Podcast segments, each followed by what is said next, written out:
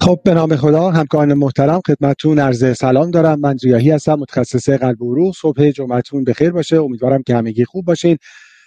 همونجور که از قبل خدمتتون اعلام شده، ما قرار هست در این فرصت 2 ساعته 20 ترایال مهم کنگره اخیر ACC رو که همراه با World Congress of Cardiology برگزار شد در اسفند ماه سال گذشته با جامعه قرائات خدمتتون مرور بکنیم. حالا من یه مقدمه‌ای در ادامه راجع به کنگره خدمتتون خواهم گفت و بعد ابتدا من 5 ترایال و بعد آیت قرائاتی 5 ترایال و همینجور دوباره من 5 ترایال و آیت قرائاتی 5 ترایال، نهایتاً 20 ترایال رو خدمتتون مرور خواهیم کرد. دکتر قرائاتی می‌خواید شما یه سلامی داشته باشین و جلسه رو شروع کنیم. من هم سلام عرض می‌کنم خدمت همکارام. امیدوارم که روز تعطیل خوبی رو شروع کرده باشن و امیدوارم که برنامه براشون مفید باشه. حالا در ادامه ترایال ها رو مرور خواهیم کرد و نکاتی که وجود داره رو با هم صحبت می‌کنیم در موردش. یه مقدمه کوتاهی من درباره خود کنگره خدمتتون داشته باشم. خب این کنگره در اسفند ماه سال گذشته برگزار شد در نیوئورلئان و خب بعد از روزهای تلخ و مبهم کووید این اولین باری بود که این کنگره در حقیقت به صورت حضوری برگزار شد. بار قبلی که کنگره در نیوئورلئان بود سال 2019 بود. اون موقع شرایطی بود که واقعا شاید اگه کسی ماسک میزد خیلی عجیب بود و همه سوال می‌کردن که چه اتفاقی افتاده، ولی خب ما در شرایطی هستیم که حالا به هر صورت همچنان ممکنه که یه پروتکل‌هایی وجود داشته باشه، ولی به هر صورت خب شرایط خیلی خوبی بود. این کنگره شد که به صورت حضوری برگزار بشه.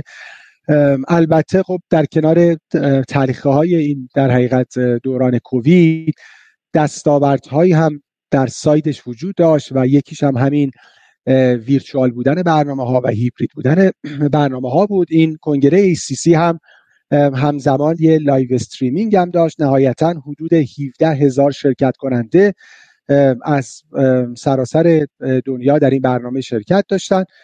حدود 6,600 ابسترکت سابمیت شده بود برای این کنگره که خب رکورد 19 ساله خود این میتینگ رو زده بود و تقریباً 25% افزایش نسبت به سال گذشته. حدود 80 ساینتیفیک سشن در این کنگره نهایتاً وجود داشت و نکته خیلی مهمی که 23 لیت بریکینگ کلینیکال ترایال و در کنارش هم 15 فیچرد کلینیکال ریسرچ، یعنی تقریباً حدود 40 مطالعه مهم از نتایجش در این کنگره رونمایی شد که حالا ما در ادامه 20 تا از این مطالعات رو خدمتتون مرور خواهیم کرد از فیلدهای مختلف کاردیولوژی که نهایتاً امیدواریم که به آپدیت شدن همکاران و همینجور بهبود پرکتیس کمک بکنه. من با 5 ترایال در بیشتر حوزه پریونشن شروع خواهم کرد و بعد 5 ترایال بعدی من هم عمدتاً خب در حوزه درمان هست.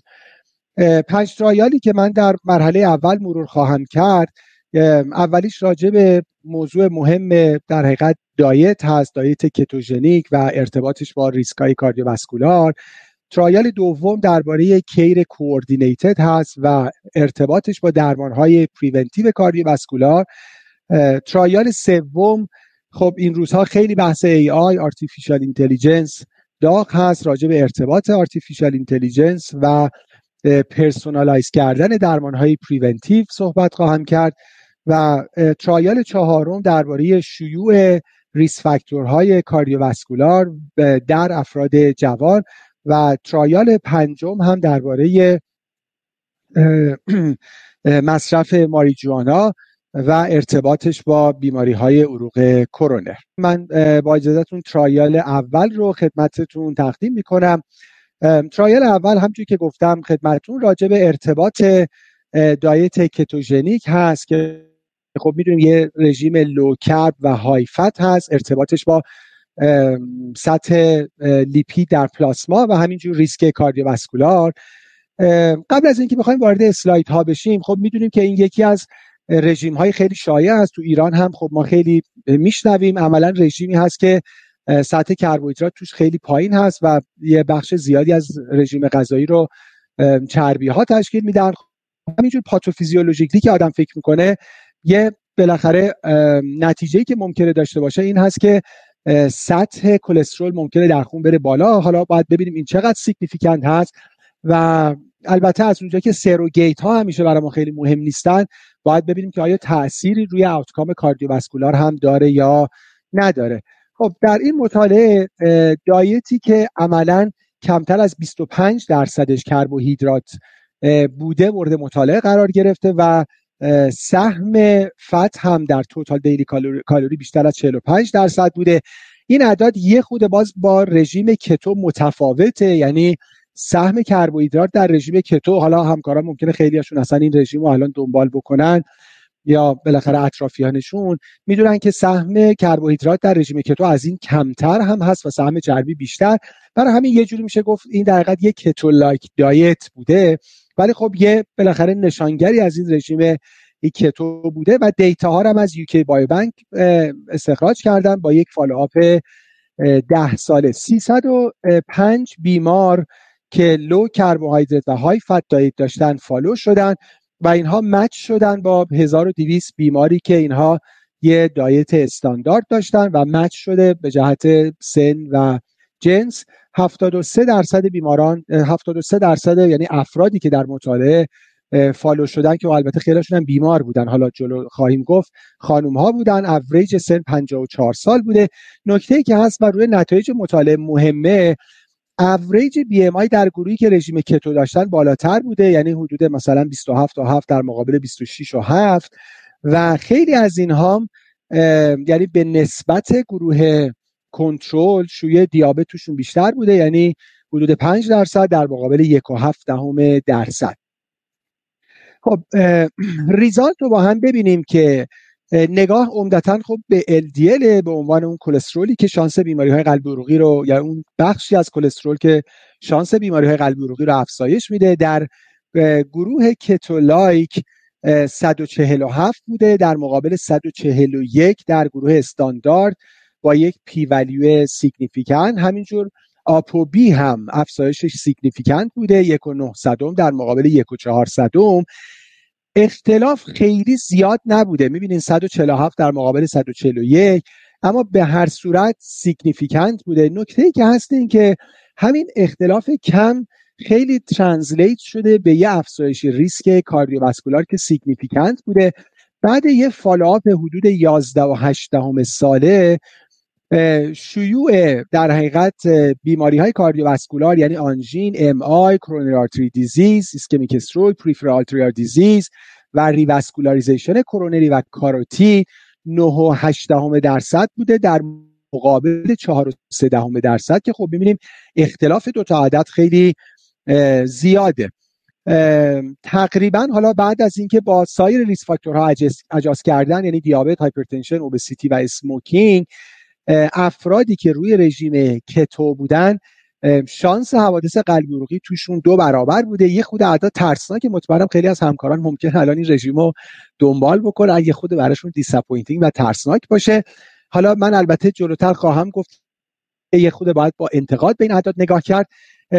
اون اختلاف در سیویر های کلسترول خیلی بیشتر بوده، یعنی در LDL های بالای 190 اختلاف رسیده به 10% ورسس 5% که خب میبینیم اینجا دیگه در حقیقت 2 برابر شده و شانس بیماری قلبی عروقی تو اونایی که LDL‌های بالای 190 پیدا کردن با یه پی ولیو خیلی سیگنیفیکانت کمتر از 1000 6 برابر بوده.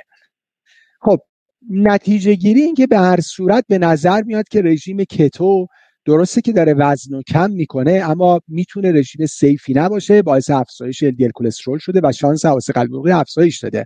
اما یادمون باشه که این مطالعه یک مطالعه ابزرویشناله و کازالیتی رو، رابطه علتی معلولی رو نمیتونه اثبات کنه، اما در حقیقت هایپوتزیس جنریتینگ هست، یعنی الان یک فرضیه ایجاد کرده که آیا رژیم کتو باعث افزایش LDL و افزایش ریسک بیماری قلبی عروقی میشه یا نه. و این فرضیه حالا در آینده باید در ترایال های آزموده بشه و ببین آیا پاسخ مثبت هست یا منفی. اما حداقلش اینه که اگه خودمون، اطرافیان یا بیمارانمون داریم این رژیم رو دنبال میکنیم، حداقلش اینه که کلسترول فالو بشه و اگه کلسترول لب‌باران حداقل برامون غیر مهم نباشه و ادرسش کنیم و اگه لازم هست درمان بشه. ضمن این که خیلی از کسایی که این مطالعه رو دنبال کرده بودن نظرشون این بود که خب چه خوب آدم اگه میخواد دایتی رو دنبال بکنه، دایتی رو دنبال بکنه که مطالعات نشون دادن سروایوال بنفیت هم داره و ریسک بیماری‌های قلبی عروقی رو هم کم کرده و در ترایال ها آزموده شده و مشخصاً رژیم مدیترانه‌ای. به هر صورت خیلی این مطالعه مهمی بود راستش، بیش از اینکه در فیلد کاردیوواسکولار در مدیا خیلی بهش پرداخته شد. شاید یه خود پرداختن بهش اوور بود، به جهت اینکه خیلی از کسایی که بهش پرداختن فراموش کردن که یه مطالعه ابزرویشناله و نمیتونه این رابطه علی معلولی رو اثبات بکنه، ولی به هر صورت یک فرضیه و یک الرتی رو ایجاد کرد. خب بریم مطالعه دوم رو با هم ببینیم که بسیار بسیار مطالعه مهمی بود و اونم مقایسه یک کیر کوردینیتد، یک کیر هماهنگ با یک کیر یوزوال در اقدامات و درمانهای پیشگیرانه در بیماران های ریسک مبتلا به دیابت تیپ 2. خب الان کیر یوزوال در مراکز درمانی این هست که نهایتاً خط حمله همکاران پزشک هستند و بقیه تیم درمانی گویی اردرها رو دارن اجرا میکنن. کیر کوردینیتد به این معنی هست که همه تیم درمان کاملا اورینته هستن نسبت به اولا بیماری، یعنی یه نالج خیلی بالا. نکته مهم این که آموزش در همه سطوح خیلی زیاد. نکته بعد فیدبک های خیلی زیاد، پیدا کردن بریرها و بعد هی مرتباً ریوایز کردن راهکارها، پتویها برای اینکه ببینن کی رو چجوری میتونن بهتر بکنن. و حالا ببینیم نتیجهش روی درمان چجوری بوده. واقعیتش اینه که گایدلاین ها، ترایال ها در این سالها پیشرفت های زیادی داشته. ما درمان های اویدنس بیسد خیلی زیادی داریم، اما اینها خیلی خوب به پرکتیس ترنسلیت نشدن. حالا جلوتر اعداد رو خواهیم دید. اینکه گایدلاین بیاد، ما گایدلاین ها رو بخونیم، در سمینارها و وبینارها و میتینگ ها اینها رو با هم مرور بکنیم، خیلی خوبه.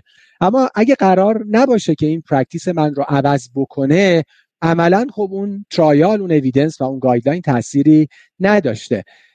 این مطالعه قرار بوده یک کیر جدیدی رو، اثرش رو ببینن روی این که بیماران مبتلا به دیابت که همزمان ASCVD دارن چقدر ممکنه شانس دریافت 3 دسته داروی مهم که لایف سیوینگ هست توشون بیشتر بشه. مشخصا های اینتنسیتی استاتین، داروهای گروه رس اینهیبیشن، رس اینهیبیتور و یکی از 2 دسته SGLT2 اینهیبیتور یا GLP-1 رسپتور آگونیست که حالا اعداد دیساپوینتینگ بیسلاین رو در یک کشور پیشرفته به جهت سوشو اکونومی و هلسکر یعنی ایالات خواهیم دید.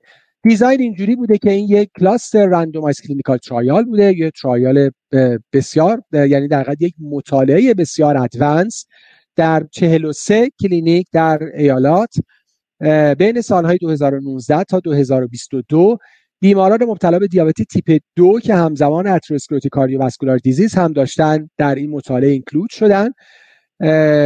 و چیزهایی که توی گروه اینترونشن بررسی شده خوب با هم ببینیم. اینا چیزایی که ما در کلینیک‌ها میتونیم بهش بپردازیم. اولا لوکال بریر ها مرتب اسس شدن، چرا این داروها تجویز نمیشن، دیولپینگ کیر پاتویز، حالا چیکار کنیم که این داروها بهتر تجویز شن، کوردینیتد کیر، همه اجزای تیم درمان با هم هماهنگ بشن، کلینیشن ها ادوکییت بشن مرتب، ما فیدبک داشته باشیم نسبت به اجزای مختلف و متریال های آموزشی برای شرکت کننده ها داشته باشیم. و نهایتا این با یک یوزوال کیر مقایسه شده، 459 بیمار مقایسه با 590 بیمار. مین آوتکام و میجر ها همونجوری که گفتم این بوده که در فالوآپ 12 ماهه چند درصد بیماران هر 3 دسته دارویی رو گرفتن. این 3 دسته دارویی مهم رو، سکندری آوتکام هم که البته مطالعه پاور کافی برای سکندری آوتکام نداشته، این بوده که آیا این تأثیری روی آوتکام های کلینیکال یعنی MI، استروک، دیکامپنسیتد هارت فیلیر و ارجنت ریواسکولاریزیشن، آل کاز دث هاسپیتالیزیشن هم داشته یا نداشتند. نتایج مطالعه رو با هم ببینیم. از 1049 بیماری که انرول شدن در مطالعه، متوسط سن 70 سال، حدود 32% خانم ها که می‌بینیم متاسفانه در بیشتر مطالعات خانم ها آندر رپرزنتیتیو در مطالعات، و البته از اتنیسیتی های مختلف در مطالعه شرکت داشتن. حالا در بیسلاین ببینیم در یک کشوری مثل ایالات 58.7% اینقدر بیماران های ریسک یعنی دیابت پلاس CVD دارن های اینتنسیتی استاتین میگیرن، در حالی که تقریبا 100%شون باید بگیرن. 70 تا 75% یکی از داروهای گروه رسین هیبیشن رو میگیرن. دیگه هر دو رو بگیرن، استاتین پلاس رسین هیبیشن، حدود 50%، و کمتر از 1% دارن یکی از داروهای CRP اینهیبیتور یا GLP ریسپتور آگونیست رو میگیرن، در حالی که تقریبا همه این بیماران ایندیکیشن دارن که یکی از این داروها رو بگیرن. و در فالوآپ 12 ماهه حالا دقت بکنیم، در گروه اینترونشن یعنی در گروه کوردینیتد کیر 37.9% نهایتاً هر سه دسته دارویی رو گرفتن، در مقایسه با 14.5% در گروه یوزوال کیر گروپ، یعنی یک اختلاف ابسولوت حدود 23.4% با یک پی ولیو سیگنیفیکانت که خب ببینیم خیلی اعداد دراماتیک هستن. اما در کنار این اعداد دراماتیک لطفاً ببینیم که باز هم همچنان در گروه کوردینیتد 37%، یعنی باز بیش از 50% بیماران بودن که این سه دسته دارویی رو دریافت نکردن. از نظر سکندری آوتکام یعنی اثرش روی کلینیکال آوتکام ها خب خیلی سیگنیفیکنت نبوده، یعنی 5% در مقابل 6.7% که می‌بینیم کانفیدنس اینتروال 1 رو در بر گرفته، یعنی درسته که هازارد رشیو 79% بوده اما کانفیدنس اینتروال ما 46% تا 1.33 است، پس سیگنیفیکنت نبوده. البته همونجوری که در ابتدای مطالعه خدمتتون گفتم آندر پاور هست مطالعه برای سکندری آوتکام، و نهایتاً همونجوری که دیدیم کانکلوژن و ریلیونس مطالعه این هست که کیر کوردینیتد چند بعدی، اینکه همه اجزای درمان دیده بشن، شانس اینکه بیماران کیر بهتری رو بگیرن، حالا اینجا مشخصا یعنی هر سه گروه درمانی اویدنس بیس تراپی رو دریافت بکنن، خیلی بیشتر هست و خب این بسیار در پرکتیس اهمیت داره. وارد مطالعه سوم بشیم، باز هم در حوزه پریونتیو، و خیلی مطالعه جذابی هست. حالا شاید ما خیلی با این روزها فاصله داشته باشیم در کشور خودمون، ولی به هر حال نقش آرتیفیشال اینتلیجنس رو ببینیم این روزها. شاید الان دیگه بیش از این که درباره بنفیت هاش داره صحبت میشه، درباره خطراتش داره صحبت میشه. اما ببینیم که اگه آرتیفیشال اینتلیجنس آموزش خوبی داشته باشه، هوش مصنوعی، چون ما هستیم که به او آموزش بدیم چیکار بکنه، و اگه جایی درستی استفاده بشه چقدر میتونه بنفیت داشته باشه. در این مطالعه قبل از اینکه وارد اسلاید ها بشیم چون ممکنه یکم پیچیده باشه، من سعی میکنم یه خود ساده تر توضیح بدم. عملاً به آرتیفیشال اینتلیجنس آموزش دادن که یاد بگیره در افراد مختلف با سرشت های مختلف، که این رو حالا میبینیم در حقیقت با پولیژنیک سکور محاسبه کردن، بهش یاد دادن که ببینه در افراد مختلف دو ریس فاکتور مهم، یعنی های کلسترول، های LDL و افزایش فشار خون چقدر باید کم بشه تا فرد به ریسک بیسلاین برسه. در حقیقت پزشکی رو در این دو ریس فاکتور پرسونالایز کرده. ببینیم ما در گایدلاین ها اینجوری که همه رو به یک چشم میبینیم، میگیم افراد مبتلا به دیابت تیپ 2 مثلا گول LDLشون کمتر از 70، فشارشون باید بیاد زیر 138. این دیگه فرقی نمیکنه که مثلا این آقای 55 ساله با اون خانم 63 ساله تفاوتی نمی‌کنن از گایدلاین ها. همینجور درباره بیماران مبتلا به CVD مثلا میگیم همه باید LDLشون بیان زیر 55، اما افراد با هم دیگه مختلفن به جهت اینکه سرشت‌های مختلف دارن، ژن‌های مختلف دارن و میشه این رو پرسونالایز کرد. مطالعه دنبال این بوده که AI این کارو بکنه. حالا یه خود اعدادش رو با هم می‌بینیم که چقدر جذابه. این هم به پرکتیس بهتر کمک میکنه، یعنی من به بیمار A میتونم بگم بر اساس نقشه ژنتیک شما و بر اساس فامیلی هیستوریتون آقا یا خانم محترم شما LDLتون مثلا 10 تا باید بیاد پایین، اما یه بیماری دیگه ممکنه با همین LDL 25 تا بیاد پایین.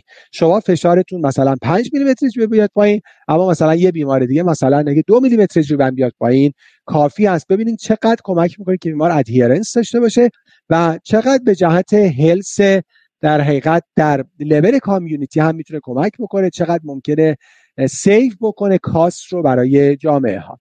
خب من تقریبا خیلیشو خدمتتون مرور کردم، ولی به هر صورت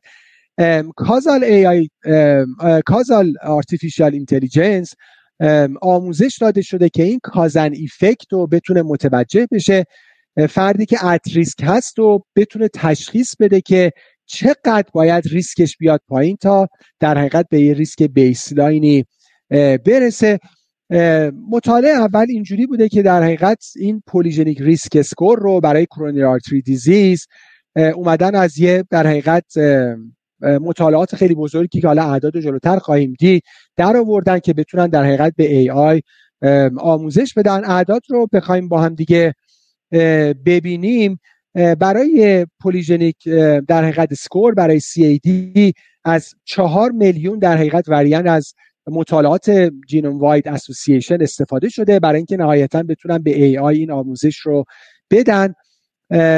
و همینجور حالا از بایوبانک UK استفاده شده که مثلا حدود 445,000 بیمار که حدود 54% اینجا خانم ها بودن با یه مثلا میدین ایج 70 سال. متد اینجوری بوده که نهایتاً 31,524 بیمار از این بایوبانک یک میجر کاردیوواسکولار ایونت داشتن، حالا فیتال یا نان فیتال امای و کرونری ریواسکولاریزیشن، و فالوآپ 17 میلیون نفر سال بوده نهایتاً. و حالا یه خود مثلا ریزالت ها رو با هم ببینیم که یه خود منظور مشخص‌تر بشه. ببینیم مثلا افرادی که به جهت پولیژنیک سکور در پرسنتایل 80 بودن، برای اینکه به پرسنتایل 50 برسن، یعنی به یک ریسک اوریج بیسلاین برسن، لازم بوده که حدوداً 14 میلی گرم پر دسی لیتر LDLشون بیاد پایین، یا یک کامبینیشنی از کاهش LDL 7.3 به اضافه کاهش سیستولیک بلاد پرشر 2.5. این پرسونالایز کردنه. حالا اگه کسی در پرسنتایل مثلا 90 بوده، حالا اون اعداد رو ببینید چجوری ترنسلیت میشه. 14.6 حالا میشه 23، یعنی حدوداً 20 میلی گرم پر دسیلیتر LDL باید بیاد پایین، یا یه ترکیبی از کاهش 10 میلی گرم پر دسیلیتر LDL به اضافه 3.6 میلی متر جیوه کاهش فشار سیستولی. نکته بعد این که راجع به LDL میدونیم اینجوری که the lower the better و the earlier هم the better، یعنی ما هرچی بتونیم بیماران مبتلا به فشار خون بالا و های کلسترولمی رو زودتر پیدا بکنیم بنفیت بیشتری میبرن. یه نکته هم این که لازم نیست خیلی اگریسیو هم درمان بشن. حالا the earlier رو ببینید که the better چجوری میشه. در سن 35 سالگی کسی که در پرسنتایل 80 برای اینکه ریسکش رو به بیسلاین برسونن LDL 14.8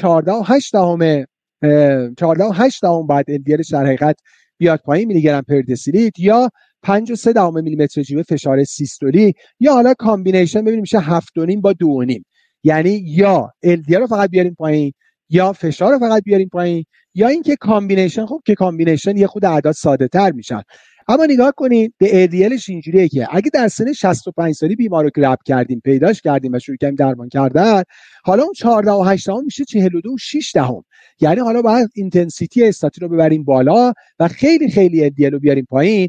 اون 5.3 فشار میشه 15.9 و کامبینیشن حالا به جای 7.5 2.5 میشه 21.8. ببینید چقدر ایندیویدوالایز کردن درمان با کمک آرتیفیشال اینتلیجنس و اینکه ما سرشت بیمار رو با در حقیقت اسکور پولیژنیک داشته باشیم جذاب میشه. نکته بعد این که یادمون باشه که پولیژنیک سکور و پولیژنیک پردیسپوزیشن، اینکه فرد سرشتش که حالا میدونید یا با نمونه خونه یا با یه بوکال سوابه که در حقیقت این پولیژنیک سکور رو در میارن، این متفاوت با ریسک فامیلیال هست، یعنی اینکه این دوتا کاملا ایندیپندنت هستن. یعنی فردی ممکنه که اگه مثلا یه پولیژنیک اسکوری داشته باشه که در پرسنتایل 80 باشه، اینکه یک فرست ریلیتیوی هم داشته باشه مبتلا به کرونری هارت دیزیز یا نداشته باشه کاملا با هم متفاوت هستن و میزان کنترل ریس فاکتورها در این دو فرد کاملا متفاوت هست. مثلا بولت سوم رو با هم ببینیم. فردی که یکی از والدینش کرونری هارت دیزیز داره و در پرسنتایل 80 هست، برای اینکه به بیسلاین برسه LDLش باید 21 بیاد پایین و فشار سیستولیکش 5 میلیمتر جیوه تا به توتال اینهریتنت ریسکش ما بتونیم غلبه بکنیم. اما حالا اگه همین فرد یه فامیلی هیستوری مثبت داشته باشه، یعنی یکی از والدینش کرونری هارت دیزیز داره ولی در پرسنتایل 20 هست، حالا نگاه کنین اعداد فقط با کاهش 10 میلی گرم پر دسیلیتر LDL قابل جبران هست.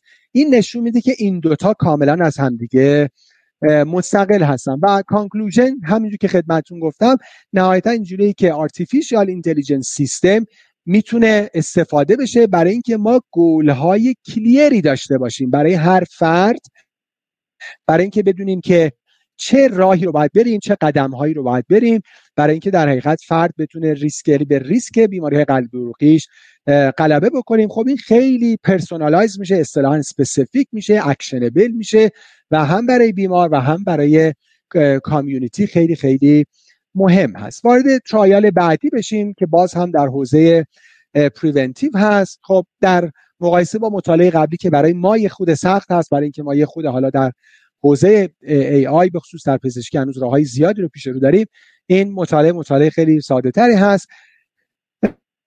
ریس فاکتورهای کاردیوواسکولار رو، پریولنسش رو، وضعیت تریتمنت و کنترلش رو در افراد جوان در جامعه آمریکا اومده بررسی کرده و سیرش رو از سال 2009 به 2020. این خیلی اهمیت داره برای اینکه افراد جوان، معمولا افراد زیر 40 سال، تصورشونه که حالا ریس فاکتورها و بیماری قلبی عروقی مال سن ما نیست، ولی واقعیتش اینه که یادمون باشه که اینو به جامعه منتقل بکنیم که هیچ زمانی زود نیست برای پیدا کردن فاکتورهای خطر و برای کنترل اونها. حالا اعداد رو با هم دیگه می‌بینیم.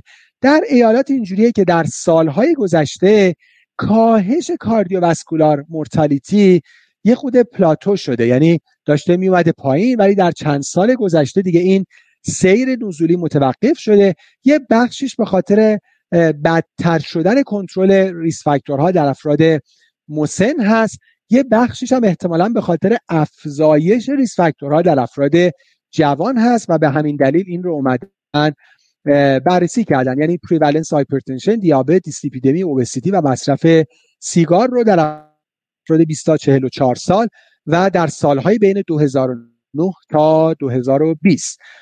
هم ببینیم سریال کراس سکشنال آنالیسیس بین سالهای 2009 2010 تا 2007 و 2020 در افراد 20 تا 44 سال از دو رجیستری خیلی بزرگ، نهایتا نتیجه این بوده که این رجیستری حدود 12924 US ادالت 20 تا 44 ساله رو بررسی کرده با یه مین ایج 31 سال که حدود 50%شون هم خانم ها بودن.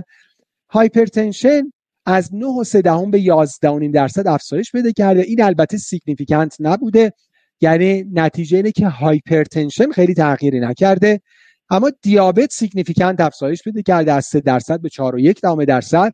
همینجور اوبسیتی از 32.7 به 40.9، این هم سیگنیفیکانت بوده و دیسلیپیدمی کاهش پیدا کرده از 40.5 به 36.1. وضعیت اتنیسیتی هم همینجور بوده. حالا روی این خیلی تکیه نمی‌کنیم به جهت اینکه خیلی پرابلم ما نیست، ولی به هر صورت روی بلک ادالت افزایش سیگنیفیکانت در هایپرتنشن داشتن. همینجور حالا در اتنیسیتی‌های مختلف مثل مکزیکن امریکن‌ها، هیسپانیک‌ها، اینها در حقیقت افزایش‌ها، یعنی می‌خوان بگن که در گروه‌های مختلف نژادی هم این داستان وجود داشته. و وضعیت درمان هم خیلی بد بوده، یعنی اینکه درمان هایپرتنشن در افرادی که مبتلا بودن 65%، 74% خیلی سیگنیفیکانت افزایش پیدا نکرده و می‌بینیم که خیلی خیلی آندر تریتمنت وجود داشته در گروهی که میتونن سود خیلی زیادی از درمان ببرن.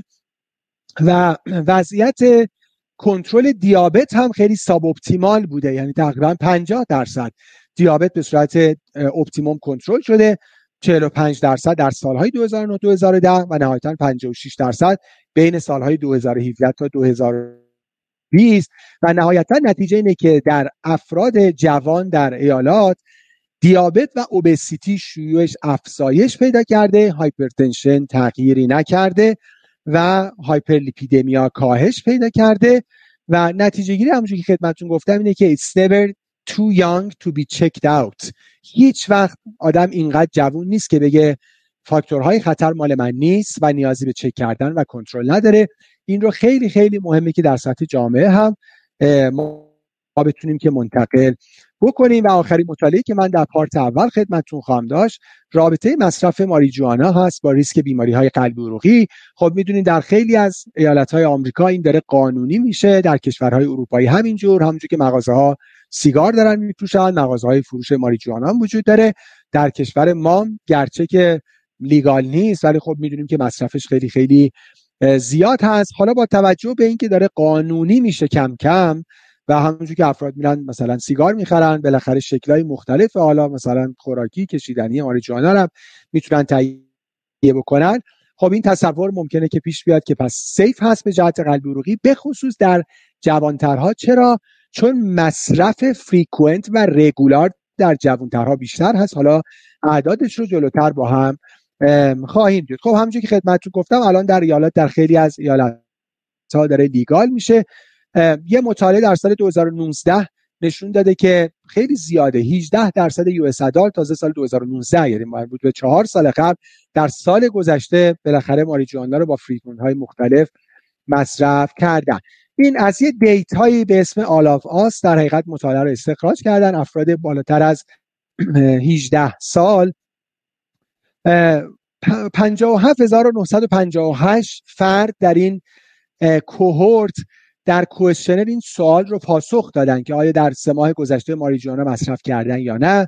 حالا اعداد رو با هم ببینیم. حدود 39000 نور یوزر بودن، حدود 8700 تا وانس اور توایس مصرف کردن، حدود 2075 مانسلی، 2720 ویکلی و 4736 فردم که کوئسشنر رو پاسخ دادن رگولار یوزر بودن، یعنی دیلی مصرف ماریجوانا داشتن. و مطالعه نشون داده که دیلی یوزرها به صورت سیگنیفیکانت ریسک بیماری‌های اورکورونر توشون بیشتر بوده با یه آدز ریشیو 1.34، یعنی 34% نسبت به بقیه، یعنی نور یوزرها و گروه‌های دیگه، یعنی این فریکونترها شیوع بیماری‌های کرونری با یه پی ولیو سیگنیفیکانت بیشتر بوده. اجاز هم شده با سن، جنس و ریس فاکتورها. نکته خیلی مهم این که مدین ایج دیلی یوزرها 41 سال بوده، یعنی افراد جوان طبیعتاً بیشتر دیلی یوزر بودن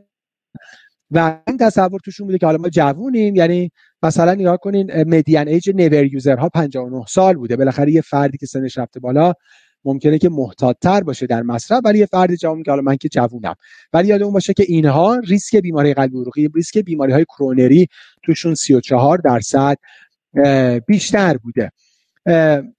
یه ترم دیگه هم در حقیقت داریم، کانابیس یوز دیزوردر، که این شبیه در حقیقت الکل یوز دیزوردر هست که یک ماهیت ژنتیکی هم داره و حالا با این بررسی در حقیقت ژنتیکی در اینها هم ریسک بیماری‌های قلبی عروقی بیشتر بوده. و نهایتاً تفسیر نهایی افرادی که ماریجوانا رو به صورت روزانه مصرف می‌کنن با هر روش مصرف، یعنی خوراکی یا مثلا به صورت اسموک، در این مطالعه که بزرگترین مطالعه در این فیلد فعلا بوده، شانس بیماری‌های اورکورونری توشون حدود 30% بیشتر بوده. خیلی خیلی مهمه که ما این رو بدونیم و حالا بالاخره هر چقدر میتونیم به در حقیقت بیماران و همینجور به جامعه منتقل بکنیم.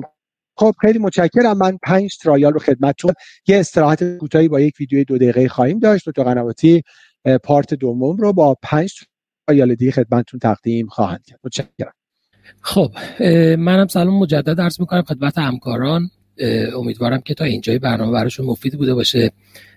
حالا مقدمه اصلی رو دکتر ریایی گفتن. واقعیتش اینه که مطالعات رو وقتی مرور می‌کنیم چند تا نکته‌ای که داره این که خب بخش زیادی از این مطالعات در شرایط پاندمی و کووید اصلا انجام شده، یعنی اینکه واقعا سیر علم در دنیا در هیچ حالتی متوقف نمیشه.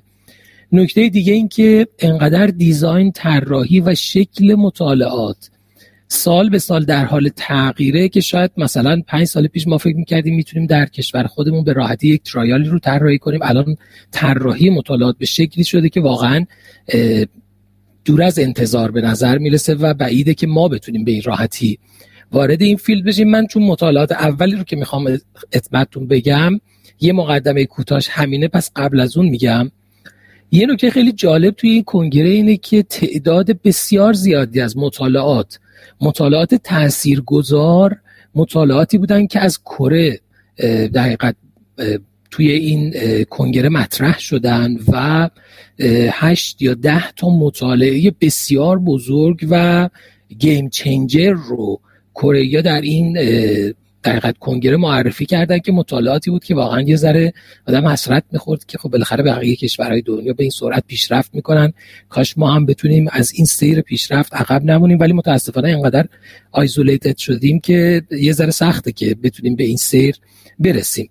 خب مطالعات 5 تایی رو که من خدمت شما عرض خواهم کرد عمدتاً در بحث پریونشن هستن. یه ذره چالش هایی رو که در پرکتیس داریم به دنبال حلش بودن.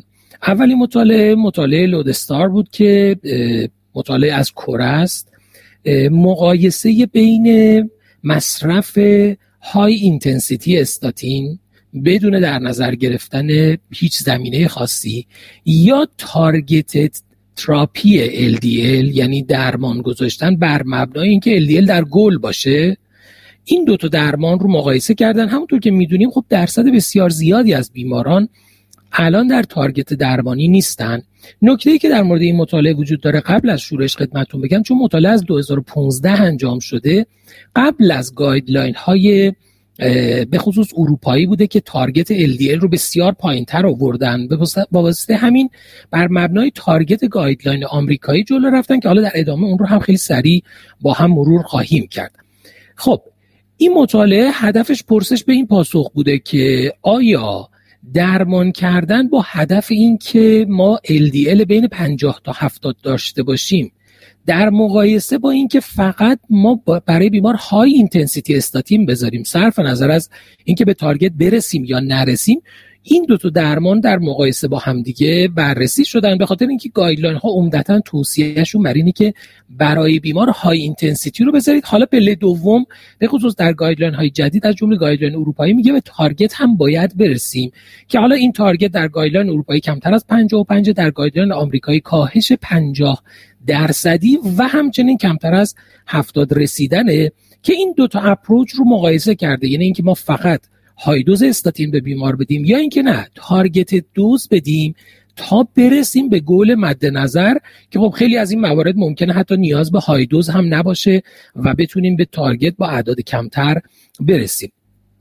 این مطالعه یک نان اینفریوریتی ترایال بوده، به واسطه اینکه استاندارد درمان در اون زمان شروع های اینتنسیتی استاتین بوده، بنابراین در حقیقت مطالعه رو به صورت نان اینفریوریتی طراحی کردن، مقایسه در حقیقت تریت تو تارگت در مقایسه با های اینتنسیتی استاتین. تمام افراد بالای 19 سالی که با تشخیص CAD، اعم از کرونیک CAD و تمام واریانت های ACS بودن، وارد این مطالعه شدن و مورد بررسی قرار گرفتن.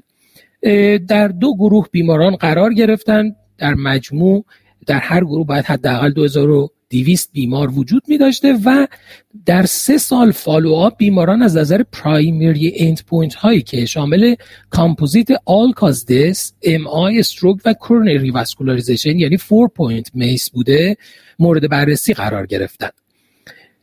پروتکل مطالعه در گروه های اینتنسیتی خب شروع درمان با های اینتنسیتی استاتین بوده، اما در گروهی که تریت تو تارگت بودن مبنا بر این بوده که این بیماران آیا درمانشون از قبل استاتین وجود داشته یا نه. اگه از قبل استاتین نمی گرفتن براشون مودریت اینتنسیتی استاتین شروع می کردن و بعد در پله بعد بر مبنای این که آیا به تارگت رسیدن یا نه آپ تیتریشن و در صورت نیاز اضافه کردن ازتیمایب رو هم در نظر می گرفتن.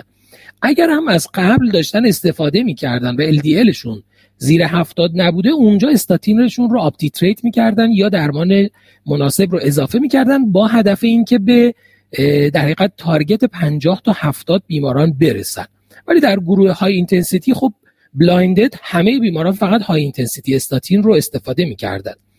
اینجا اگر دقت بفرمایید رنگ‌های تیره گروه در حقیقت های اینتنسیتی هستن و رنگ‌های آجوری و زرد گروهی هستن که تری تو تارگت، حالا با دوزهای مختلف رنگ‌ها با افزایش اینتنسیتی تیره‌تر میشن. اگر دقت بفرمایید در گروهی که با های اینتنسیتی استاتین استفاده می‌کردن، متاسفانه به مرور زمان در 3 سال فالوآپ و مطالعه ما به تدریج افت های اینتنسیتی استاتین رو داشتیم و خب این چیزیه که تو پرکتیس هم زیاد می‌بینیم، یعنی بیماران برای یک مدتی های اینتنسیتی استاتین رو استفاده می‌کنن، بعد حالا با فورس بیمار، با شایعاتی که میشنوه، با تغییر نظر پزشکش دوز دارو کاهش پیدا می‌کنه. این خب یه مشکل. در گروهی که تریت تو تارگت بودن اگه دقت بفرمایید افزایش مختصر به مرور زمان داریم در میزان مصرف های اینتنسیتی استاتین، یعنی کمتر درصد کمتری از بیماران رو مودریت اینتنسیتی هستن و درصد بیشتری روی های اینتنسیتی قرار میگیرن. اینا گروهی بودن که بر اساس تارگتشون براشون درمان شروع شده. از نظر مصرف ازتیمایب هم اگر دقت بفرمایید در هر دو گروه به مرور زمان شیب افزایشی رو داشتیم، یعنی در هر دو گروه شیب افزایشی یافته افزودن ازتیمایب به درمان بیماران رو داشتیم. خب اون زمان هم به خصوص به واسطه مطالعاتی که بود و نتایجی که از مطالعات از جمله مطالعه ایمپرووید بود، مصرف ازتیمایب هم نتایج قابل توجهی برای بیماران داشت و خب به عنوان یه پرکتیس همونجور که می‌بینید در گروه تریت تو تارگت با شیب بسیار زیادی افزایش پیدا کرده، ولی حتی در گروهی که از ابتدا های اینتنسیتی هم می‌گرفتن باز مصرف ازتیمایب افزایش قابل توجهی رو نشون داده.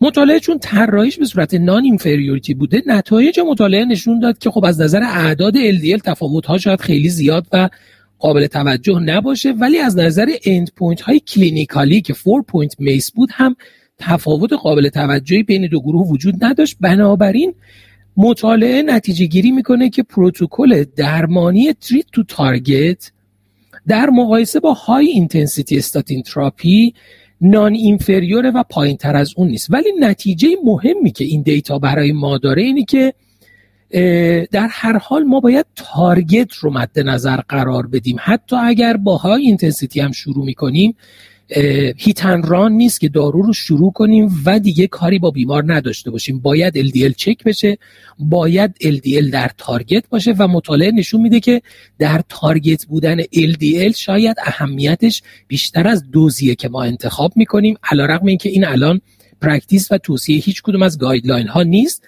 من گایدلاین اروپایی رو که بعد از طراحی این مطالعه منتشر شده نتایجش رو اینجا خدمتتون گذاشتم. توصیه گایدلاین اروپایی در گروه very high risk که پایین سمت راست ملاحظه می‌فرمایید اینه که تارگت LDL ما کمتر از 55 میلی گرم در دسیلیتر باشه که تمام بیماران آتروسکلروتیک کاردیوواسکولار دیزیز شامل هر گونه ایونت های کلینیکال یا سیمتوماتیک کرونری و پریفرال یا یافته های ایمیجینگ مطرح کننده وجود CAD، حالا در کنار اون بیمارانی که CVRCKD دارن یا GFR زیر 30، بیمارانی که دیابت با تارگت ارگان دمیج یا ست ریس فاکتور دارن یا بیمارانی که FH با یک ریس فاکتور دیگه یا در صورت بروز آتروسکلروتیک کاردیوواسکولار دیزیز، اینا بیماران وری های ریسک هستن که باید تارگت کمتر 55 داشته باشن که خب این مطالعه طراحیش بعد از اون بوده و توصیه گایدلاین اروپایی هم این است که تمام بیماران اکیوت کرونری سیندروم های دوز استاتین رو دریافت کنن و در صورتی که بعد از 1 ماه در تارگت نیستن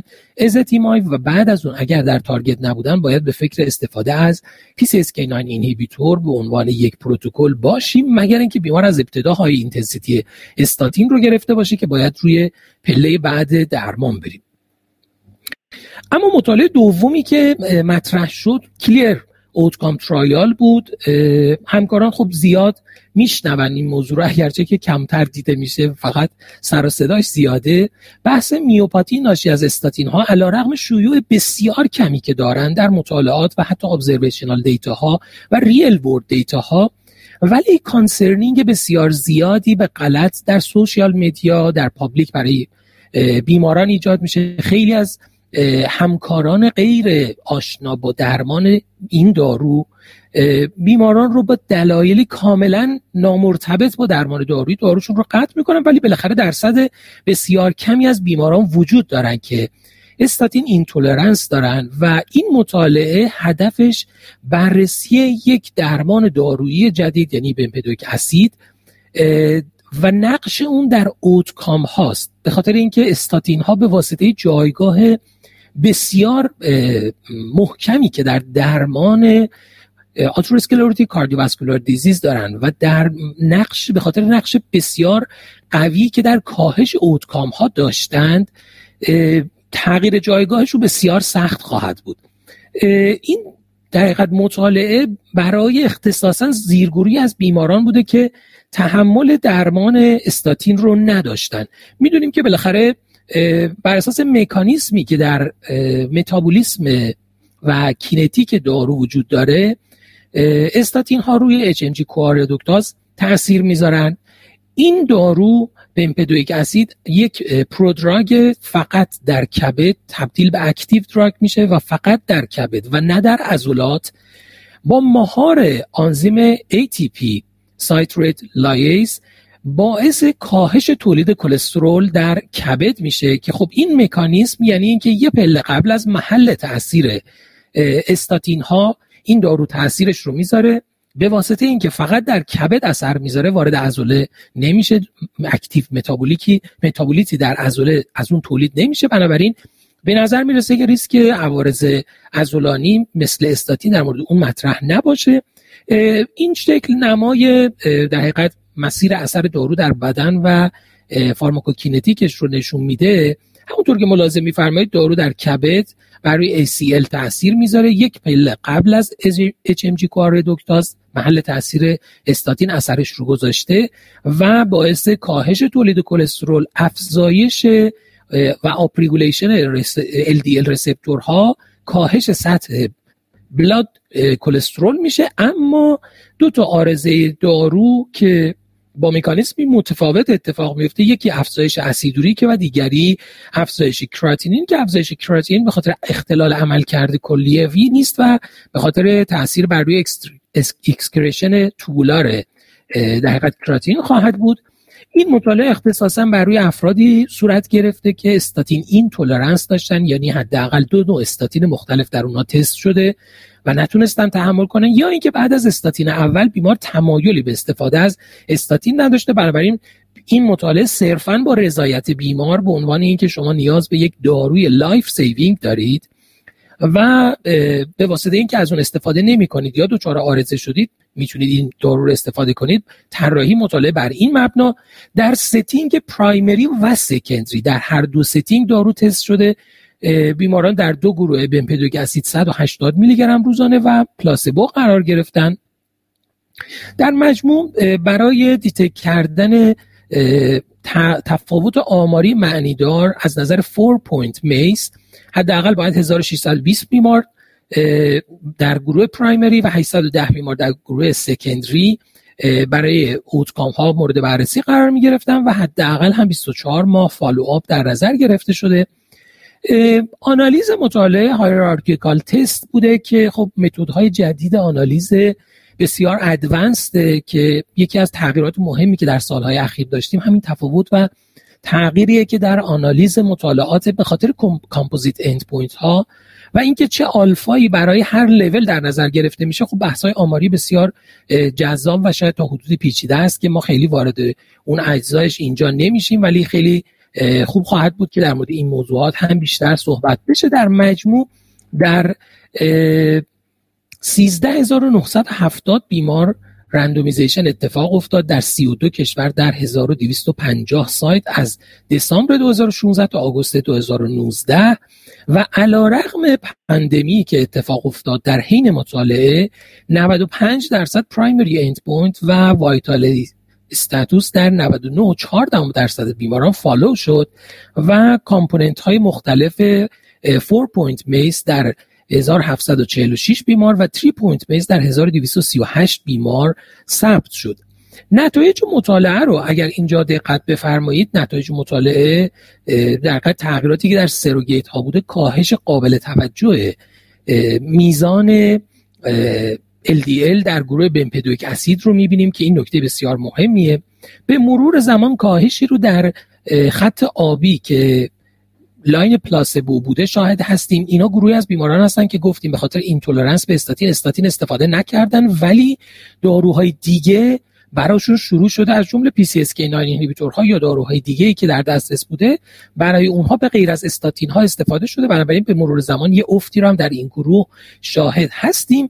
اما نکته مهمی که در سمت راست می‌بینید، نمودار بارگراف نمایش داده شده تغییر در hs-CRP که حالا باز در ادامه ترایالی در مورد اهمیت این بیومارکر التهابی خواهیم داشت، که نشون میده که بمپدویک اسید باعث به طور متوسط در فالوآپ مطالعه نزدیک 2 سال فالوآپ چیزی حدود 20% کاهش در hs-CRP رو نشون میده که ما اعدادش تاثیر اون رو هم جداگانه بررسی خواهیم کرد.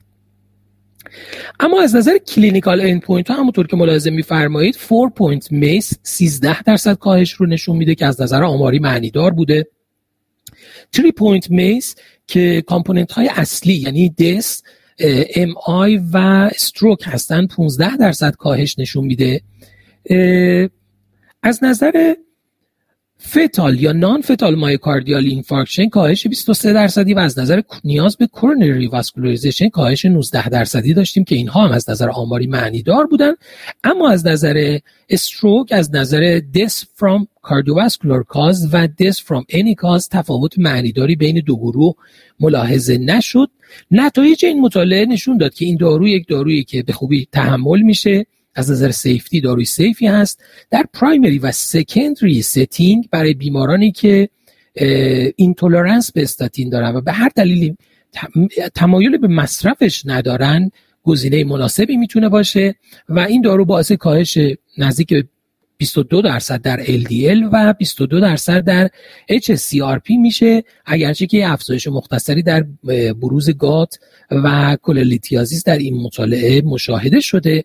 البته لیمیتیشن های اصلی که برای این مطالعه صحبت شد در موردش بحث در حقیقت استاتین اینتولرنس بوده، یعنی این بیماران بدون مصرف استاتین این دارو رو استفاده کردن. یه سوالاتی وجود داره که آن تاپ آف استاتین آیا ممکنه این دارو تأثیری داشته باشه یا نه، که حالا باید مطالعات بعدی رو ببینیم چه نتایجی اضافه میکنن.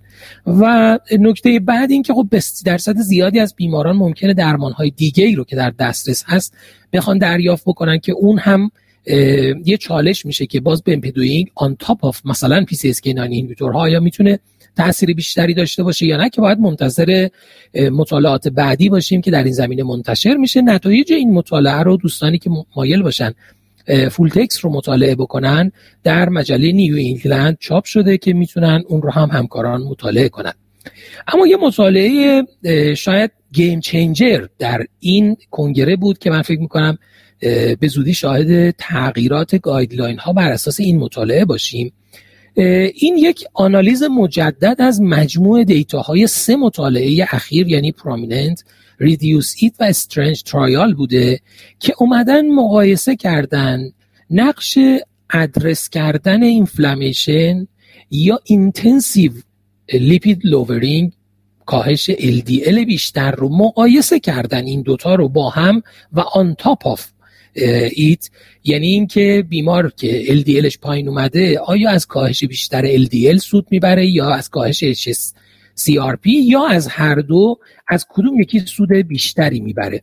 نکته‌ای که خب خدمتتون عرض کردم و اینجا مطرحه همینه، که یعنی بیماری که داره استاتین تراپی میشه آیا برای کاهش میس و کم کردن رزیجوال گپ ما بیایم دومین لیپید لوورینگ ایجنت رو به درمان اضافه کنیم، یا اینکه به فکر یک آنتی اینفلاماتوری ایجنت باشیم. میدونیم که بالاخره علیرغم پیشرفت هایی که در درمان داریم، بیماران کورونری آرتری دیزیز همچون رزیجوال ریسک قابل توجهی دارن، یعنی ریسکشون فاصله قابل توجهی با ریسک افراد نرمال و با بیسلاین داره و هدف این مطالعات کم کردن این رزیجوال ریسک و نزدیک کردن ریسک این بیماران به بیسلاین ریسک افراد.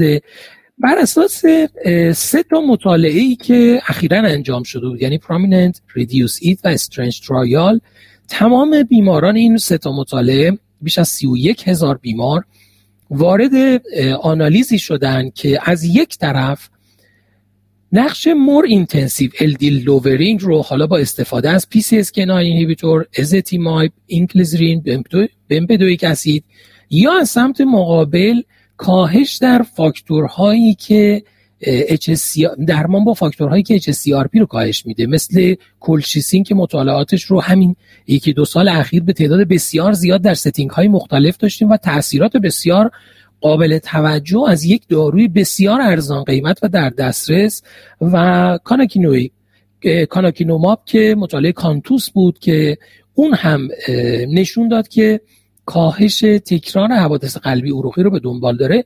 اینها رو با هم مقایسه کردن ببینن آیا به سمت درمان با داروهای آنتی اینفلامیتوری برای CAD برن یا به سمت درمان‌های اینتنسیو آن تاپ آف استاتین برای بیماران برن. در سمت راست اگر نگاه کنید می‌بینید گفتم مطالعات پیچیده تر شده و جذاب تر شده. اومدن در هر کدوم از این مطالعات از نظر های سنسیتیو CRP و LDL بیماران رو در 4 کوارتایل قرار دادن و میانگین hs-CRP و LDL در هر کوارتایل رو در نظر گرفتن و محاسبه کردن. این یک طرف قضیه بوده و بعد آنالیزها رو بر اساس هر کوارتایل در نظر گرفتن که چه تفاوتی ممکنه ایجاد بکنه. یافته‌های دموگرافیک بیماران رو هم اگر دقت بکنید می‌بینیم که خیلی به کلینیکال پرکتیس ما هم نزدیکه، یعنی اینکه تقریبا در مطالعه پرومیننت 100%، چون روی بیماران دیابتیک در مورد یک ترکیب جدید فایبریت بوده که انجام شده، در مطالعه ریدیوس-ایت 58% دیابتیک و 70% در مطالعه استرنج دیابتیک بودن. BMI بیماران بالای 30 بوده، 31 تا 32 در همه مطالعات. HS های اینتنسی استاتین رو به استثنای مطالعه پرومیننت که در 72%شون استفاده میشد، در مطالعه ریدیوس-ایت 30% و در استرنج 50% بیماران استفاده میکردن و حدود 1/3 بیماران در هر کدوم از اینا پرایمری پریونشن و مابقیه secondary prevention بودن. اما نکته مهم مین LDL که مدین LDL در 3 تا مطالعه حدود 75 تا 78 بوده و مدین HDL حدود 33 تا 40 و مدین hs-CRP در هر مطالعه به ترتیب 2.3، 2.2 و 2.1 بوده که حالا اگر همکاران یه مقدار بیشتر hs-CRP رو چک کرده باشن، نمیدونم حالا در مراکز مختلف و شهرستان ها در دسترس هست یا نه، ولی مواردی رو که من خودم چک میکنم برای بیماران تقریبا میتونم بگم اکثریت بیماران قلبی اعداد خیلی بالاتر از این هست hs-CRP. یعنی من داشتم مطالعه رو میخوندم فکر میکردم که به ندرت من اعداد کمتر از 3 رو hs-CRP رو در بیماران خودم دیدم و شاید اعداد روتینی که من دیدم تو ذهنم هست، مطالعه آماری نیست ولی چیزایی که به ذهنم میاد حدود 5 تا 6 بوده hs-CRP ها. خب اگر نگاه کنیم از نظر میجر ادورس کاردیوواسکولار ایونت، یعنی بروز میس، اگر دقت بفرمایید میزان بروز میس رنگ صورتی رنگ در مقایسه با آبی LDL میبینیم که در کوارتایل 4، یعنی کسایی که از نظر hs-CRP در کوارتایل بالاترین کوارتایل قرار گرفتن، یعنی بین 75 تا 100% بودن. نکته جالبش اینه که اونا بیشترین بروز عوارض میجر ادورس کاردیوواسکولار ایونت رو داشتن. از نظر کاردیوواسکولار دث میبینیم که رابطه بسیار قوی با افزایش hs-CRP در مقایسه با LDL وجود داره، یعنی کاملا افزایش در هر کوارتر در hs-CRP کاردیوواسکولار دث رو افزایش میده و از نظر آلکاز دث هم رابطه hs-CRP بسیار قوی است با آلکاز دث که این نشون دهنده اهمیت اینفلامیشن و تاثیرش بر روی پروگنوز این بیمارانه. در آنالیز بعدی که باز بر روی همین دیتا ها انجام دادن، اومدن 4 ستینگ مختلف رو تعریف کردن، یعنی اینکه بیمار LDLش کمتر از 70 باشه یا بیشتر از 70، hs-CRP کمتر از 2 یا بیشتر از 2 باشه، که همونطور که ملاحظه می‌فرمایید از نظر بروز میس به خصوص گروهی که LDL بالای 70 و hs-CRP بالای دور دارن بیشترین بروز میس رو دارن. از نظر کاردیوواسکولار دس گروهی که hs-CRP بالای 2 دارن، چه در LDL کمتر از 70 چه بیشتر از 70 کاردیوواسکولار دس بالاتری داشتن و همچنین در مورد آل کاز دس هم باز hs-CRP اهمیتش از LDL کلسترول در این بیماران بیشتر بود که شاید میشه گفت این یکی از بزرگترین دیتاهایی که به نفع تأثیر LDL در درمان بیماران وجود LDL و الانفلامیشن و یک مارکر اینفلامیشن یعنی hs-CRP در درمان بیماران CAD وجود داره و پیش بینی اینه که احتمالاً در گایدلاین های بعدی در ریکامندیشن های اندازه‌گیری hs-CRP و پایش اون برای کاهش ریسک بیماران شاهد خواهیم بود که وارد میشه. اما حالا توصیه‌ای که در پایان پرزنتیشن این مطالعه در کنگره وجود داشت که نتایج این دیتا چه تأثیری ممکنه برای بیماران داشته باشه، خود در حقیقت نویسنده این ترایال توصیهش بر اینه که در صورتی که بیماری نیاز داره در پله اول به فکر اضافه کردن کلشیسین به عنوان یک داروی بسیار ارزان قیمت بر درمان اولیه استاتین باشیم، یعنی بیمار های اینتنسیتی استاتین رو میگیره. اگر اعداد LDL چه به تارگت رسیده یا نرسیده ولی hs-CRP بیمار بالاست، میشه به فکر استفاده از کلچسین بود. بمپدویک اسید باز یکی از داروهایی که امید بر اینه که بتونه به واسطه کاهش hs-CRPش وارد ترایال ها بشه و دو داروی جدیدی که به عنوان داروهای دیابتیک هستن ولی میدونیم که تاثیرات کاردیوواسکولار پروتکشن قابل توجهی دارن، یعنی SGLT2 اینهیبیتور ها و GLP-1 رسپتور آگونیست ها هم میتونن به عنوان تارگت کردن اینفلامیشن به خاطر اثرات آنتی اینفلامیتریشون مد نظر باشن که در درمان این بیماران مورد استفاده قرار بگیرن، اگرچه که ایجنت های مختلفی ممکنه آن تاپ آف اینها در آینده مورد بررسی قرار بگیره و مد نظر باشه. نتایج این مطالعه هم در مجله لنست چاپ شده که همکاران میتونن اون رو ملاحظه بفرمایند. اما دو تا مطالعه دیگه رو که من تو پایان این بخش اول خدمتتون بگم، یکیش در زمینه در حقیقت نقش یادآور در افزایش مصرف و تزریق واکسن آنفولانزاست و یکی از مطالعات مهمیه که در زمینه اینترونشن خواهیم داشت که حالا من در ادامه در مورد اون هم صحبت میکنم. میدونیم که یکی از مهمترین فاکتورهایی که در گایدلاین ها توصیه میشه برای بیماران قلبی عروقی، بیماران هارت فیلر مورد توجه قرار بگیره استفاده از واکسیناسیون فصلی آنفولانزاست. این مطالعه در دانمارک به عنوان یکی از کشورهایی که شاید استاندارد بسیار بالایی در درمان و ریت واکسیناسیون بالای 70% داره انجام شده با این هدف که ببینن چطور میتونن افراد رو تشویق کنن به اینکه واکسیناسیون آنفولانزا رو با حالا اهمیت بیشتری در نظر داشته باشن و انجام بدن.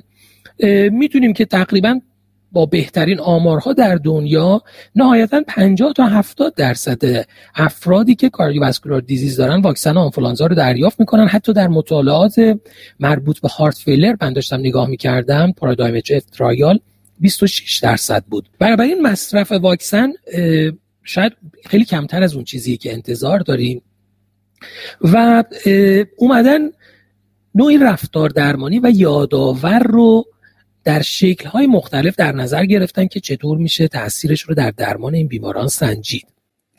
طراحی این مطالعه هم اگر ملاحظه بفرمایید طراحی بسیار جذابیه، یعنی بیش از 1,200,000 نفر دانمارکی رو که دیتاهاشون حالا به واسطه سیستم الکترونیکی که دارن در دسترس بوده و سن بالای 65 سال داشتن در 10 گروه قرار دادن. گروه اول که هیچ اقدام خاصی براشون انجام نشده و 9 گروه بعد که به روش‌های مختلف با متن‌های مختلف از طریق سیستم الکترونیکی که حالا ارتباط سیستم بهداشتی با بیماران در اونجا بوده با پیام‌هایی که محتواهای متفاوتی داشتن، یک نامه خیلی استاندارد، حالا نمونه‌های اون رو هم در دقیقا معرفی این ترایال گذاشته بودن که هر کدوم از اونها چه محتوایی حتی داشته، اینکه یک نامه خیلی دقیقا کلی نوشته بشه، اینکه همون نامه کلی مثلا هر 2 هفته یک بار تکرار بشه، اینکه شخصی سازی نشده باشه، اینکه فواید درمان برای فرد گفته بشه، مضرات استفاده نکردن از واکسن گفته بشه، در اشکال مختلف بررسی شده، یا اینکه کاردیوواسکولار گین گفته بشه، نظرات افراد اکسپرت. همه این حالات رو اومدن رندومیزیشن بر مبنای اون انجام دادن و مقایسه کردن با کیر یوزوالی که میخواستن انجام بدن. پرایمری اند پوینت مطالعه این بود که بالاخره چند درصد روی میزان واکسیناسیون میتونه تأثیر بذاره، که خب تفاوت زیادی در طراحی ترایال ها در این کنگره هم شاهد بودیم. یه سری ترایال ها رو دکتر ریاحی گفتن، استفاده از AI، استفاده از سیستم های دیجیتال. در این قسمتی که من خدمتون عرض کردم 2-3 تا ترایال رو خواهیم داشت که همه در حقیقت الکترونیک دلیوری سیستم و استفاده از AI برای بهبود کیر بیماران بوده. طراحی مطالعه هم به این شکل بوده که از قبل از زمان در دسترس قرار گرفتن واکسیناسیون شروع کردن، حالا اونایی که ریپیتد بودن هر 2 هفته براشون در حقیقت تکرار شده اون پیغامی که فرستاده میشه، و در پایان بررسی شده که ببینیم چه تأثیری میذاشته. نکته جالب اینه که بین متدهای مختلف اینجا اگه دقت بفرمایید 2 تا متدی که مشخص شده، یعنی ریپیتد لتر، نامه‌های مکرری که هر 2 هفته یک بار ارسال می‌شده، و مواردی که کاردیوواسکولار گین برای افراد ادرس شده بوده، بیشترین تأثیر رو در افزایش واکسیناسیون داشته، که نشون میده که این افراد واکسیناسیون رو با این 2 تا روش، یعنی تأکید بر کاردیوواسکولار گین و تکرار هر 2 هفته، بیشتر در حقیقت واکسیناسیون داشتن. و وقتی مقایسه کردن در زیرگروه‌های مختلف دیدن که حالا بین اینکه فرد سابقه کرونیک کاردیوواسکولار دیزیز داره یا نداره، ایسکمیک هارت دیزیز داره یا نداره، ام آی، هارت فیلر، ای اف یا سربروواسکولار دیزیز داره یا نداره هم تفاوتی نداشته. یعنی در همه زیرگروه‌ها این تاثیر وجود داشته و کانسیستنت بوده، ولی این اثر بسیار کوچیکی بوده. ولی نتیجه‌گیری که شده این که خب علی‌رغم این که تأثیر کوچیکی بوده، ولی باید در نظر بگیریم که این تأثیر در لول جمعیتی و با اسکیل 1 میلیون نفر بوده. به تبع در یک جمعیت 60-70-80 میلیون نفری این تأثیر بسیار بیشتر خواهد بود. و نکته مهم این که با کمترین هزینه این کار انجام شده، فقط با ارسال نامه و یه سری مطالبی که اطلاع رسانی بوده و اطلاعات فرد رو بیشتر میکرده، این نتیجه به دست اومده، نه اینکه با مداخلات گران قیمت و کارهای بزرگ باشه، که همه اینها نشون دهنده اهمیت آگاهی رسانیه. حالا این بحث واکسن آنفولانزا بوده، قطعا در زمینه‌های دیگه هم این موضوع مؤثره. نتایج مطالعه هم در 2 مقاله مختلف در لنست و سیرکولیشن تیم مطالعه منتشر کردن. اما بحث بعد بحث استفاده از دوال آنتی پلیتلت تراپیه، که حالا همکارانی که مطالعات رو بیشتر دنبال میکنن، مطالعه هاست اگزم رو ما 2 سال پیش از همین گروه داشتیم در زمینه مونوتراپی با آسپرین در مقایسه با کلوپیدوگرل، و الان مطالعه هاست آیدیا رو داریم که در مقایسه شورت دیوریشن 3 ماهه دپت با دیوریشن 12 ماهه در کسانی بوده که از نسل جدید دراگ لوتینگ استنت ها استفاده می کنن، و مقایسه کردن که آیا در این زیرگروه خاص آیا 3 ماه رژیم دپت در مقایسه با 12 ماه رژیم دپت چه تفاوتی ایجاد میکنه. این مطالعه هم از همون گروه کره‌ای بوده که خب مطالعات بسیار زیادی رو در این کنگره منتشر کردن. هایپوتز مد نظرشون هم این بوده که با تغییراتی که در نسل‌های جدید استنت ها ایجاد شده، اولتراتین استرات استنت ها، ممکنه که 3 ماه دوال آنتی پلیتلت تراپی براشون کافی باشه. خب میدونیم که ریسک بلیدینگ بعد از 3 ماه به تدریج افزایش پیدا میکنه و از ریسک ایسکمی در بیماران اکوت کرونری سندرم پیشی میگیره. 3 ماه اول بسیار کریتیکال هست و به خاطر همین اومدن این کانت پوینت رو در نظر گرفتن و بیماران رو از نظر نت ادورس کلینیکال ایونت ها، یعنی در حقیقت هم ایونت های بلیدینگ هم ایونت های ایسکمیک بررسی کردن. این مطالعه هم گفتیم در کشور کره بین 2016 تا 2021 انجام شده و بیمارانی که PCI براشون انجام شده و دراگ لوتینگ استنت های نسل جدید استفاده کردن رو مورد بررسی قرار دادن. در مجموع از 2173 بیمار رندومیزیشن در 2013 بیمار انجام شده و در هر دو گروه کمی بیش از 1000 بیمار مورد بررسی قرار گرفتن. از نظر نت ادورس کلینیکال ایونت ها که همونجور که میبینید مجموع ایسکمیک و بلیدینگ ریسک ها هست در 12 ماه. در آنالیز توتال که سمت چپ ملاحظه میکنید تفاوت معنیداری بین دو گروه وجود نداشته. بعد اومدن بر مبنای 90 روز یا 3 ماه یک لندمارک ترایال انجام دادن و باز ملاحظه کردن که با جدا کردن 3 ماه اول به واسطه اینکه خب هر دو گروه در 3 ماه اول داشتن دبت رو درمان می‌کردن، بعد از 3 ماه هم تفاوت آماری معنیداری بین دو گروه وجود نداشته و از نظر سکندری اندپوینت ها یعنی تارگت لیژن فیلر و میجر بلیدینگ هم همونطور که ملاحظه می‌فرمایید تفاوت قابل توجهی بین دو گروه وجود نداشته که نشون میده که حداقل از نظر استفاده از دوال آنتی پلیتلت تراپی در دوره 3 ماهه در مقایسه با 12 ماهه باز در بیمارانی که نسل‌های جدید ترد جنریشن دراگ لوتینگ استنت ها رو استفاده میکنن، البته به استثنای بیماران اکیوت استی الیویشن ام آی، تفاوت معنیداری بین دو گروه وجود نداشته و این مطالعه نان اینفریوریتی درمان 3 ماهه رو در کرونیک ستینگ در این بیماران نشون داده که این هم میتونه تغییرات قابل توجهی رو در گایدلاین های جدید به دنبال داشته باشه. من تا اینجا 5 ترایال رو خدمتتون عرض کردم. من مجددا با 5 ترایال بعدی بعد از دکتر ریاحی خدمت شما میام، یه وقفه کوتاهی خواهیم داشت و دکتر ریاحی 5 ترایال بعدی رو خدمت شما معرفی خواهد کرد. خب من عرض سلام دوباره دارم خدمت همکاران محترم. ظهر جمعتون بخیر باشه. من با بخش سوم مرور ترایال های ACC23 خدمتتون هستم. 5 ترایال اولی که خدمتتون تقدیم کردم بیشتر در حوزه، یعنی همشون در حوزه پریونشن بودن. 5 ترایال دومی که من خدمتتون تقدیم میکنم در حوزه درمان هست. یه بار لیستش رو با هم ببینیم. ترایال اولی که خدمتتون مرور خواهم کرد راجع به فالوآپ لانگ ترم تاور در بیماران لو ریسک هست. حالا بیشتر راجع بهش صحبت خواهیم کرد. خیلی خیلی مطالعه مهمیه. مطالعه دوم راجع به سیفتی ورزش در حقیقت با اینتنسیتی زیاد در بیماران هایپرتروفیک کاردیومیوپاتی هست.